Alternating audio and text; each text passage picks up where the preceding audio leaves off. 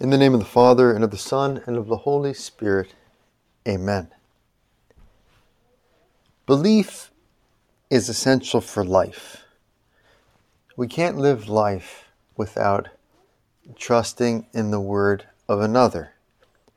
We see this in our ordinary dealings with people, that we have to trust the judgments of others. This happens because we don't have enough time to figure everything out for ourselves.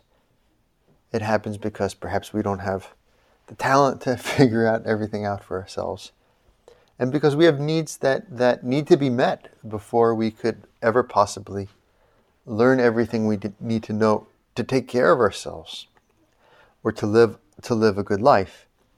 So I have to trust if I have a, a, a bad tooth, I have to trust the judgment of a dentist. If I get sick, I have to trust the judgment of a doctor. If I have a problem with my car, I have to trust the judgment of a mechanic. I can't learn all those things for myself. I need to rely on the word of another to live a, a life, to live an ordinary life. And the same is true with our faith. In order to be saved, we need truth that we can't know for ourselves. We have to rely on the witness of others. And Jesus talks about this in today's in today's gospel. The works that the Father gave me to accomplish, these works that I perform testify on my behalf that the Father has sent me. Moreover, the Father who sent me has testified on my behalf.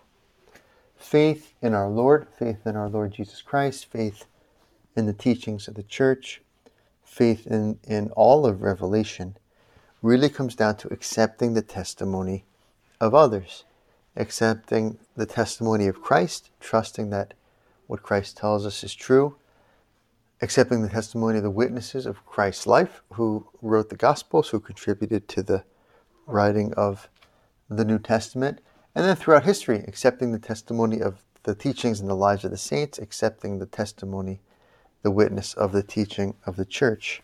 So we have to believe someone, we have to believe something. And Jesus here is asking us, well, who are you going to who are you going to believe? Who are you going to put your trust in? Put your trust in me. The miracles I do testify that I'm God. God the Father himself testifies that he sent me. Right? Trust me, trust God, and trust the saints, and trust the church. In the name of the Father, and of the Son, and of the Holy Spirit. Amen.